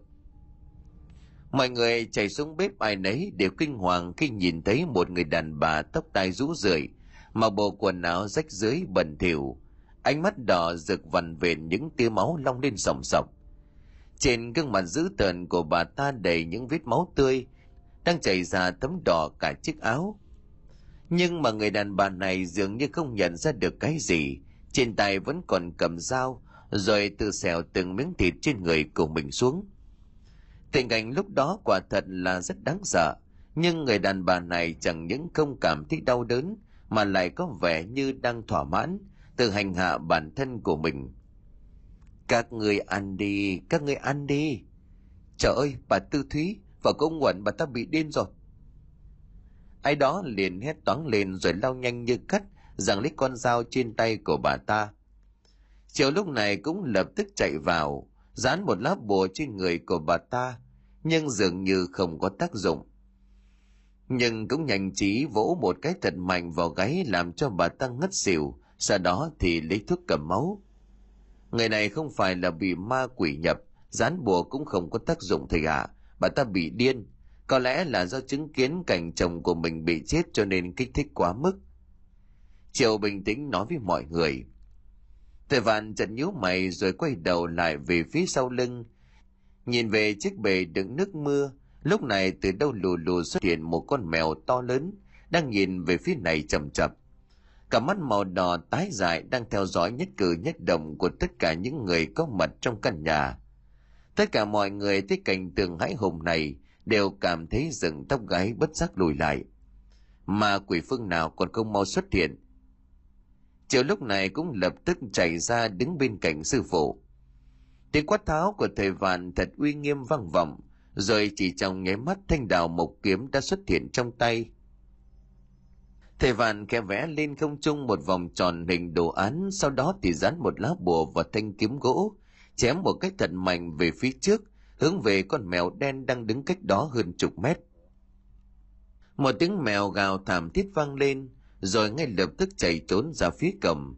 Thầy Vạn nhìn Triệu rồi bảo, mau đuổi theo nó, hiện tại con quỷ đã hai lần bị ta đánh trọng thương, nguyên khí đang suy yếu. Nếu tìm thấy vị trí của nó dừng chân là sẽ tìm ra kẻ gây ra việc này.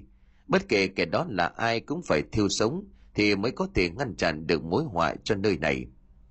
Thầy cứ yên tâm, việc này con làm được. Triệu khịt khịt cái mũi rồi chạy theo hướng con mèo vừa bỏ đi. Thầy Văn cùng với vài người trong làng giao nhanh chóng bám theo. Dường như con mèo đen nó biết đường có người đuổi theo, cho nên chạy rất nhanh. Khi thì nhảy lên nóc nhà, lúc thì ẩn vào bụi rậm, nhưng bất kể là nơi nào thì cũng đều bị cái mũi thính như thần quyền của mình tìm ra. Cuối cùng sau một vòng nó lại quay ngược về hướng gần nhà ông Uẩn mới chết, tiến vào một căn nhà lụp sụp, lúc nào cũng đóng cửa im mìm. Mọi người đi theo chiều đến đây thì dừng lại, nhìn vào trong nhà này. Đây chính là nhà của tám mặt dỗ, hay chính xác hơn là gã đã bị con quỷ khát máu chiếm lấy thân xác. Hiện tại đang là ban ngày cho nên gã không xuất hiện, chả biết đang làm gì trong nhà bí ẩn kia. Nó ở trong này thì ạ, à, tinh quái lắm, nhưng mà sao qua được mắt của con? Triệu vừa lầm bầm vừa nói với sư phụ của mình. Thầy Vạn đưa mắt nhìn căn nhà này, từ bên ngoài nhìn vào âm u quỷ dị, cây cối mọc um tùm và chẳng có lấy dấu hiệu của sự sống nào đang hiện diện nơi đây. Xung quanh ngôi nhà từng đợt sương mù đang bay lượn vượn, bao phủ lấy căn nhà không muốn cho ánh sáng chiếu lọt vào. Ông Thắng giật mình lầm bầm. sao lại có một nơi âm khí mạnh đến như vậy, thật là đáng sợ. Còn chắc chắn con quỷ kia nó ở trong ngôi nhà này, để con vào bắt nó ra. Món thịt mèo nấu rửa mận con nghe nói ngon lắm mà chưa được ăn bao giờ Lòng mèo xào rau má nghe đồn sần sật đó. Mồi ngon như thế này phải uống cho hơn được lít rượu đó. Ánh mắt của Triều nhìn lên nóc nhà dường như có gì khác lạ, dòng nửa đùa nửa thật nói với thầy Vạn. Nghiêm túc đi, chúng ta là người tu luyện cho nên đừng nghĩ đến tiểu sắc, như vậy sẽ ảnh hưởng đến đạo hành sau này. Mà thịt mèo ta cũng chưa ăn bao giờ, liệu có ngon như thịt chó hay không? Ôi rồi ôi! Triều há mồm ra nhìn sư phụ, biết mình vừa lỡ lời cho nên thầy Vạn không nói gì nữa, mà chỉ nhìn chằm chằm vào căn nhà, nhưng ánh mắt không khỏi mất tự nhiên. Ông liền hắng giọng. để tử nghe lệnh bày trận hành pháp, đợi đến chính ngọ trưa mai sẽ bắt con quỷ khát máu này về đền tội. Vẻ mặt của Triều ngơ ngác nhìn sư phụ nhưng rất nhanh liền khôi phục, nghĩ bụng chắc thầy mình lỡ lời mà thôi.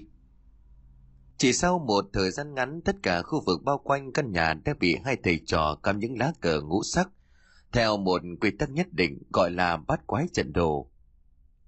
Trận pháp biến hóa linh hoạt phong phú, huyền ảo vô cùng, dị hữu vân, nhất sinh nhị, nhị sinh tam, tam sinh vạn vật, còn có cái gọi là hư vô sinh thái cực, thái cực sinh lưỡng nghi, lưỡng nghi sinh tứ tượng, tứ tượng sinh bát quái, từ đó mà bắt đầu biến hóa ảo diệu vô cùng. Vừa làm xong mọi thứ thì thầy vạn vỗ hai tay vào nhau sủi bụi, rồi ông nói với học trò. Trần Pháp tuy mạnh nhưng mà lực chiến thực sự là do con người chứ không phải Trần Pháp. Tôn tử binh Pháp có nói, tật như phong, tử như lâm, xâm lược như hỏa, bất động như sơn, nan chi như âm, động như là lôi đình. Chỉ có người bày trần mới thông thuộc Trần Pháp, phối hợp hỗ trợ với nhau, phát huy uy lực mạnh nhất của Trần Pháp. Ôi rồi ôi, con đau đầu lắm, nghĩ nhiều làm gì hả thầy, con chẳng muốn học đâu. Thầy Vạn nhìn học trò chỉ muốn đầm cho gã một trận đúng là bất chỉ với nó. Đúng chính ngọ dương khí lên cao nhất, ánh nắng chói chang bao phủ khắp làng giao, căn nhà cũng bị ánh sáng làm cho tan lớp sương mù quái dị đang bao phủ. Hiện tại thì đứng ở bên ngoài đã có thể nhìn thấy rõ ràng mọi thứ, chứ không còn mờ mờ ảo ảo như trước. Gần như tất cả người dân làng giao từ già trẻ đến bé đều ra đây, bởi mấy khi có cao nhân trừ ma xuất hiện, Nhìn thầy vạn uy nghi trong bộ quần áo có thêu âm dương ngũ hành, hàm dâu màu trắng đang tung bay phất phới hệt như vị thần. Bất chợt ông liền hét lên một câu, hành pháp. Thanh đạo mục kiếm đang cầm ở trên đương án, lúc này cũng bắt đầu rung chuyển dữ dội. Trận chiến đấu này thầy vạn cũng hiểu con quỷ kia không đơn giản, nó đã ra tay hại chết hai người, nhưng hiện tại vẫn đang lẩn trốn ở bên trong Ông Sai chịu chuẩn bị 8 cái gương soi đặt ở 8 vị trí trước của cửa căn nhà, theo ý đồ của mình. Duy nhất chỉ có vị trí trước mặt ông là để một cửa gọi là sinh môn, còn xung quanh để là tử môn giống như là chiếc bẫy vậy. Ánh mắt của thầy vạn như là điện nhìn chằm chằm vào chậu máu có màu đỏ sẫm đang đặt trên án. Bên cạnh của ông đã kêu người chuẩn bị sẵn một con gà trống, có chiếc màu màu đỏ lịch hẳn về một bên, gần như che hết mắt. Triều đứng ngay ở sát cạnh sư phụ chờ nghe lệnh, xung quanh người dân làng giao cũng bắt đầu tụ tập lại. Bởi từ xưa đến nay chưa ai được chứng kiến cảnh tượng có một không hai, cho nên tất cả đều nín thở theo dõi, không phát ra bất cứ tiếng động nào. Căn nhà bằng mái tranh vách nhà xung quanh đắp đất siêu vẹo ở phía trước, lúc này bị hàng trăm cặp mắt chú ý theo dõi, Người bình thường cũng có thể nhận ra được căn nhà này có điều gì bất thường, bởi vì chứng ký mặc dù lúc này đã bị mặt trời xua tan, nhưng hiện tại vẫn bốc lên những làn hơi màu đen. Nếu ai thính mũi thì cũng có thể ngửi được mùi hôi thối từ trong thoát ra. Lạ là chủ ngôi nhà này tắm mặt dỗ vốn sống khép kín tính khí thất thường, không vợ con cộng với khuôn mặt của gã vô cùng xấu xí, cho nên chẳng bao giờ giao tiếp với ai Đặc biệt là từ cái ngày bà Tư Thúy bị điên, cho nên là xóm này vốn vắng vẻ lại càng thêm âm u rờn rờn. Lũ trẻ con còn kháo nhau rằng mỗi lần đi qua nhà của lão, đều có thấy đôi mắt của ai đó đang theo dõi. Vô cùng đáng sợ. Vậy mà lão tám mặt dỗ có thể ở một mình trong căn nhà này. Hôm nay nghe tin thầy Văn và học trò ra tay chấn yêu, cho nên cả làng giao ai cũng tò mò chứng kiến. Đã đến giờ để tự chuẩn bị, Nói rồi thầy vạn khua thanh đào mục kiếm đặt nó hoành lên ngang ngực. Một tay của ông dựng lên trước chán bắt đầu niệm chú. Chiều trên tay cầm sẵn một vật giống như là kính bắt giác, khắc lên những hình thù kỳ lạ, giống như là kính chiếu yêu. Trên cá lớn có khắc một trận đồ bát quái giống như là thiên thiên bát quái tiền trận, đường cải biên vậy. Chiều hướng ánh mặt trời từ tấm gương sau đó lửa thế bắt đầu chiếu vào trong ngôi nhà. Ánh sáng mặt trời từ chiếc gương đó lần lượt kết nối với tám gương khác hắt ngừng vào bên trong căn nhà, làm cho căn nhà vốn âm u tối tăm, nhưng lúc này bỗng trở nên quang đãng hẳn. Kỳ lạ là trần đồ hình bằng gương kia chính được nối với nhau bằng ánh sáng trông rõ ràng. Người thường cũng có thể trông thấy rõ một một, làm cho những người chứng kiến xung quanh bỗng nhiên xôn xao, trầm trồ, thậm chí có cả tiếng vỗ tay. Nhưng đúng lúc này từ bên trong căn nhà có tiếng hét lên giống như đang chịu sự đau đớn. Một bóng người chạy vụt khỏi cửa đang đi liêu siêu, không vững đang hướng về phía của ông. Ngay lập tức thầy vạn chém màn thanh kiếm về phía trước. Chẳng ai có thể thấy được sức mạnh kinh khủng của một kiếm vừa rồi nếu như không phải là người học đạo thuật. Nhưng mà Triều cũng nhận ra được sư phụ của mình xuất ra nhiều công lực vào đó. Không nhìn thấy lưỡi gươm kia chạm vào khúc quỷ mà chỉ thấy con ma này bỗng nhiên cường lại. Gió ngẩng mặt lên trời rồi hét lên. Tất cả mọi người ở đây ai nấy đều kinh hoàng khi chẳng nhận ra kẻ đang đứng giữa trận pháp kia. Hiện tại trên gương mặt của tám mặt rỗ đã bị thối giữa, bong chóc nhìn vô cùng gớm ghiếc. Phía quay hàm cũng bị lộ ra lớp xương trắng bệch, ánh mắt thì vằn về những tia máu giống như sắp rớt ra ngoài vô cùng xấu xí. Quỷ không có tiếng nói ai ái nửa nam nửa nữ. Các người là ai, tại sao lại đến nơi đây quấy phá ta? Ta có chiêu chồng gì các ngươi? Người đầu tiên nhận ra đường giọng nói này là Triệu, ngạc nhiên tột độ lầm bầm. Ôi rồi ôi, hóa ra nọ mình ngắt nổ con ma này. Đoàn cầu nhìn xuống bàn tay của mình tỏ ý khinh bỉ. Còn quỷ xấu như thế này mà mày cũng có thể động thủ được thật là mất mặt đáng xấu hổ. Đúng là đáng đánh đòn mà. Nếu biết nó xấu như thế này thì có cho vàng gã cũng chẳng dám thèm ngắt nổ. Nhưng mà Triều đã nhầm to. Chẳng những quỷ khốc vừa xấu xí lại còn là nam giới, chứ không phải là nữ giới như gã nghĩ. Yêu nghiệt. Thề vàn hét lớn sau đó vùng kiếm chém thêm một nhát, làm cho khốc quỷ phải nhảy lùi lại, nghiến răng nghiến lợi quát. Hai thầy trò của tên đạo sĩ thối, người có biết ta là ai không? Khôn hồn mau cút đi chỗ khác ta thả cho một mạng. Kẻ vừa nói làm cho Triều vừa tức giận vừa buồn cười, một tay giơ ra trước mặt của mình giả bộ nhon nhón vào không khí. Mềm mềm nhưng mà vun vào thì hơi bé nhưng cũng tạm ổn, chỉ có điều nụ hoa thì hơi thụt vào bên trong. Còn bà ngươi biến thái chết đi. Bà nãy thấy Triều làm cho khúc quỷ cũng chỉ muốn lao lên đập đầu gã một trường cho chết đi về cái tội sàm sỡ hôm nọ. Nhưng mà đối phó với thầy vạn cho nên gã không muốn phân tâm. Nhưng mà lần này Triều đã làm cho gã đến mức suýt nữa thì muốn nổ tung nhìn Triều rồi lao tới. Dừng tay lại, người có muốn hồn phi phách tán không? Có muốn ta cho người biến mất hoàn toàn khỏi thế gian này không? Lời nói vừa dứt thì lưỡi kiếm đã xuyệt qua bả vai của khốc quỷ. Ngay lập tức thầy vạn trần mắt quát lên chém ra một kiếm, làm khốc quỷ khựng người lại đau điếng. Chỉ trong trước mắt khốc quỷ đã liên tiếp bị đánh cho tơi tả. Lúc này chỉ còn nước chảy lại vào bên trong pháp trận do tám chiếc cường chiếu yêu đang chiếu thẳng vào người của gã. Thật là khó tưởng tượng được những gì mà nó đang phải chịu đựng, vừa uất ức vừa hổ thẹn lại bị hai thầy trò lão già xào trá này bao vây. Không cho gã tàu thoát đành đứng im chịu trận, nhưng ánh mắt của nó vẫn nhìn về phía triệu hàn thù. Người là đồ biến thái, ta có chết cũng bắt ngươi phải trả lại sự trong thạch cho ta, còn bà ngươi nữa. Câu nói này của tấm mặt dỗ hay nói đúng hơn là của khúc quỷ, làm cho tất cả mọi người xung quanh nhìn chiều ngạc nhiên. Lẽ nào thanh niên này trước mặt là đồ biến thái, lẽ nào kẻ này trông đẹp trai vậy mà khẩu vị lại mặn như vậy? Đúng là chuyện lạ. Ta mà dỗ xấu xí hồi hám bẩn thỉu như vậy mà tên trẻ tuổi kia, trời à thật không thể tin nổi.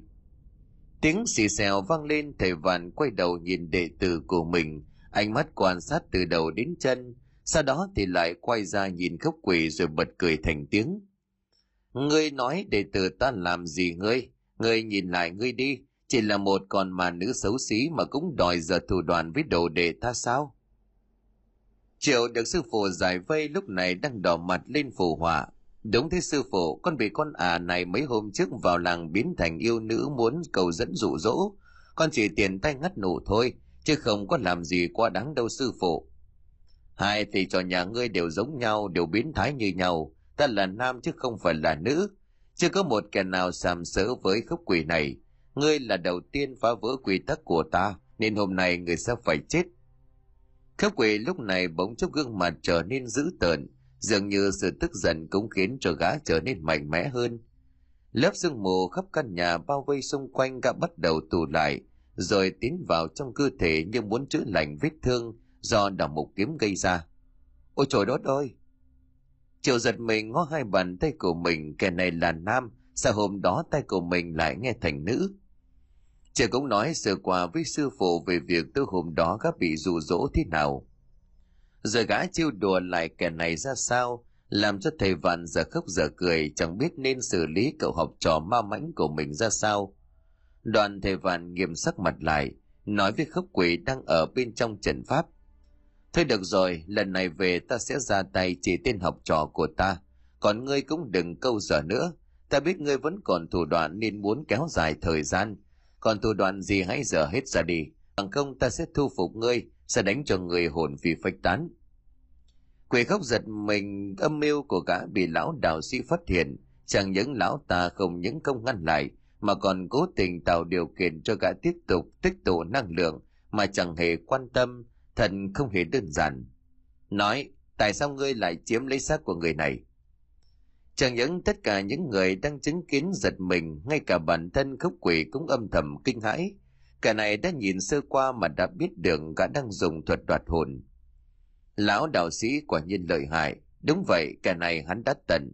Tình cờ ngang qua lúc hắn vừa chết, ta thì vất vưởng không thần xác cho nên mượn tạm, giúp gã hoàn thành ước nguyện mà thôi. Nói rồi tắm mặt dỗ sợ hai bàn tay của mình ngắm nghĩ, những vết thương rất nặng lòi cả xương, do bị ngã từ ống khói lò gạch xuống hiện tại đã lành lặn thậm chí chẳng còn để lại sẹo giống như chưa từng xảy ra. Nói đoạn gã liền xoay xoay cái cần cổ khiến nó kêu lên răng rắc. Mượn tạm hay là cố tình giết hắn để cướp đó là hai việc hoàn toàn khác nhau khớp quỷ tái mặt bị nói trúng tim đen cho nên gã im lặng âm thầm nghĩ thêm cách tích tụ năng lượng chỉ có điều pháp trận này quá lợi hại Năng lượng màu đen khi vào bên trong cơ thể, gã chỉ hấp thu được một ít, giống như là một luồng thi khí ngăn cản vậy. Chỉ có điều là hình như đang hết sức khẩn trương, quỷ không không muốn nghĩ nhiều cho nên cứ nạp vào bên trong mỗi lúc một nhiều. Bất chợt từ bên trong đám người đang xem có một cụ già râu tóc bạc phơ tiến lại, đứng gần thầy Phan rồi nhìn tám mặt dỗ cất tiếng. Cậu tốn đây, cháu có nhận ra không tám? Dường như tám mặt dỗ chẳng thèm nhìn lít cụ tốn một lần mà hừ lạnh, cụ tốn điền máu quát. Thằng danh con, tao hỏi mày mày khinh người không thèm trả lời. Câm mồm lão già độc ác kia, cầu cháu cái gì? Ai thèm cầu cháu với loại người như ông? Ông sẽ phải chết thôi. Cả cái làng giao khốn nạn này các người cũng phải chịu quả báo. Kể thằng lão tét mất dậy, ta đập cho mày cây dép vào mặt bây giờ. Lão già còn nhớ máu chủ lò gạch chứ? Nghe đến đây cô Tốn giật mình hai chân lùi lại phía sau hoảng hốt suýt ngã ngửa đằng sau. Mày... Ta không phải là thằng Mão, nhưng mà những việc mà các ngươi làm với nó ta biết, quân giết người lũ khốn nạn ác độc. Ngay lập tức cô Tốn ngã quỷ xuống sợ hãi, sau đó quỷ khốc liền chỉ tay về phía dân làng. Thật kỳ lạ giữa đám đông có hai người nữa lần lượt bước lên, giống như bị thôi miên vậy. Gương mặt của ai cũng tái dại sợ hãi run rẩy Hai người các người cùng với lão già này âm mưu chiếm đoạt gia sản của thằng Mão. Nó có tội tình gì? Vợ con của nó có tội tình gì mà các người từng người một bị chết, khiến cho nó phải thất cổ từ từ ngoài lò gạch. Ngay lập tức hai kẻ kia khóc lóc như là tế sao văn xin, rồi một tên trong hai kẻ đó bỗng nhiên lăn đồng ra ngất xỉu, máu từ thất khiếu chảy ra không cầm được. Lão già này, người, người, hôm nay đền tội đi, đừng mong kẻ nào thoát được. Quỷ không chỉ tay vào cụ tốn sau đó là hai kẻ vừa bước ra. Hai kẻ này lập tức run rẩy quỳ mọp xuống. Chúng lo sợ bởi vì từ ngày làm việc đó xong tên nào cũng bị ám ảnh. Đặc biệt là hình ảnh của lão máu to lớn. Hai tay bị trói chặt ra sau, giấy rùa trên chiếc dây thòng lọng đung đưa. Trước khi chết lão ta còn nói một câu chứa đầy oán khí. ta có làm ma cũng quay trở lại dẫn chúng mày đi cùng sẽ sớm thôi quần giết người đến khi chết thì lão mão vẫn mở chừng chừng hai dòng huyết lệ trào ra vô cùng đáng sợ làm cho tất cả bốn người cả cụ tốn sợ hãi vì mất ngủ mấy tháng trời luôn ám ảnh về việc này có một kẻ trong số đó không biết sợ, đó chính là tám mặt dỗ. Gã thường xuyên giả thần giả quỷ trêu đùa mọi người, nhưng quả báo của gã đến sớm nhất. Chẳng biết có phải do ông máu chết phạm vào giờ thiêng, hay là oán khí quá lớn cho nên hóa thành khốc quỷ, mà sau đó ở khu lò gạch của lão liên tục có những người đi làm đồng, hoặc đi câu lươn về nói là gặp ma hay là bị ma trêu. Hóa ra là như vậy. Gieo nhân nào gặp quả nấy cụ tốn nơi là cụ tốn mới đầu nhìn cụ đến nhà thằng tám mặt dỗ này. Tôi đã nghi ngờ. Dạ rồi còn tham lam tiền bạc làm chi? Ông ác lắm. Hãy nhớ nhân quả là có thật. Lúc này nó chưa đến, nhưng chắc chắn nó sẽ đến mà thôi. Thầy vạn lầm bầm mấy câu nhìn lão già đang nằm thoi thóp. Sau đó từ đâu bỗng có mấy người cầm gậy bước ra, dẫn giải ba người này đi. Họ chính là lực lượng trị an của nơi này vụ án cả nhà ông mão bị giết hại làm cho chính quyền sở tại đau đầu. Trường hợp là hai thầy trò ông thống vạn tình cờ ngang qua đây đã có phần phá được. Oan có đầu, nợ có chủ, tại sao ngươi lại giết hại người vô cớ làm sát người vô tội? Thầy vạn chợt quát lên làm cho tám mặt dỗ hay nói đúng hơn là khốc quỷ đang đứng bên trong trận pháp bắt đầu. Có thể do ta quá tay quá tay. Người nói nghe dễ quá mà người ai cũng đáng quý gây là quỷ cắt máu thành tinh. Nếu như không diệt trừ ngươi trừ đi hậu họa, ta không còn là ta. Thầy vạn nhìn cốc quỷ bình tĩnh nói, cảm giác trong lời nói của ông mang theo vẻ tức giận. Muộn rồi, lão già ngu ngốc, tưởng dễ dàng tiêu diệt được ta. Ta đã hấp thụ hết năng lượng của những kẻ kia. Giết ta sao? Nằm mơ đi. Trong giọng nói của quỷ khốc tràn đầy sự tự tin gã tin mình có thể bóp chết thay thầy trò này như bóp một con kiến. Thầy vạn không nói gì, khẽ lắc đầu. Tham lam. Chiều ở bên cạnh nói thêm một câu, ngu dốt. Bất ngờ khốc quỷ phình to người rồi giơ bàn tay giống như hộ pháp của mình, định nện một trường vào đầu của triệu gã vẫn đang hấp thu năng lượng, cậu nhanh chóng nhảy lùi về phía sau. Có điều gì không đúng, tại sao ta cứ phình to mãi như vậy? Các người đâu? Các người lừa ta? Chỉ sau một xíu cơ thể của tám mặt dỗ bỗng nhiên nổ đùng, trương phình lên như một quả bóng khổng lồ, mà năng lượng kỳ quái kia liên tục bị gã hấp thu. Tám mặt dỗ đã nổ tan tành làm cho gốc quỷ cũng không còn chỗ dung thân, vừa tạo thành một chiếc bóng màu đen, cả đã bị một lực hút khổng lồ kéo vào bên trong một chiếc bình. Sau đó thì thầy vạn nhanh chóng đẩy nắp lại rồi niêm phong bằng một lá bùa. Sư phụ, kế của người quả nhiên lợi hại nếu không dùng cách này thì làm sao có thể dụ nó hút lấy năng lượng mà trần pháp tỏa ra? Đây là trần pháp trí dương, truyền khắc chế yêu ma. Ma quỷ là trí âm lại còn tham lam vô độ hút lấy ắt sẽ nổ tung. Nhưng còn gã tắm mặt dỗ thì tính sao? Cái này chính là đồng bọn đã ra tay với gia đình chủ lò gạch kia. Chết như vậy cũng đáng. Bản thân của gã chết từ trước đó rồi. Thân xác này nếu không có con quỷ kia nhập vào cũng sớm thối giữa còn không thấy khi gã nổ tung mà chẳng có lấy một chút huyết nào rơi ra lợi hại lợi hại, xứng đáng làm sư phụ của con. Tiếc là đôi bàn tay con đã bị mất xin bởi gã này. Thật là tức quá mà. Lát nào lại đi ký viện luyện lại công phu. Thôi thôi thôi, cậu câm mồm đi.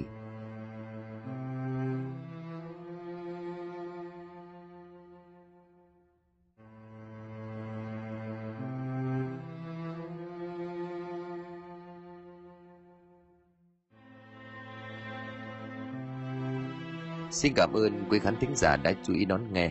Xin kính chào tạm biệt quý vị và xin hẹn gặp lại quý vị trong những câu chuyện tiếp theo.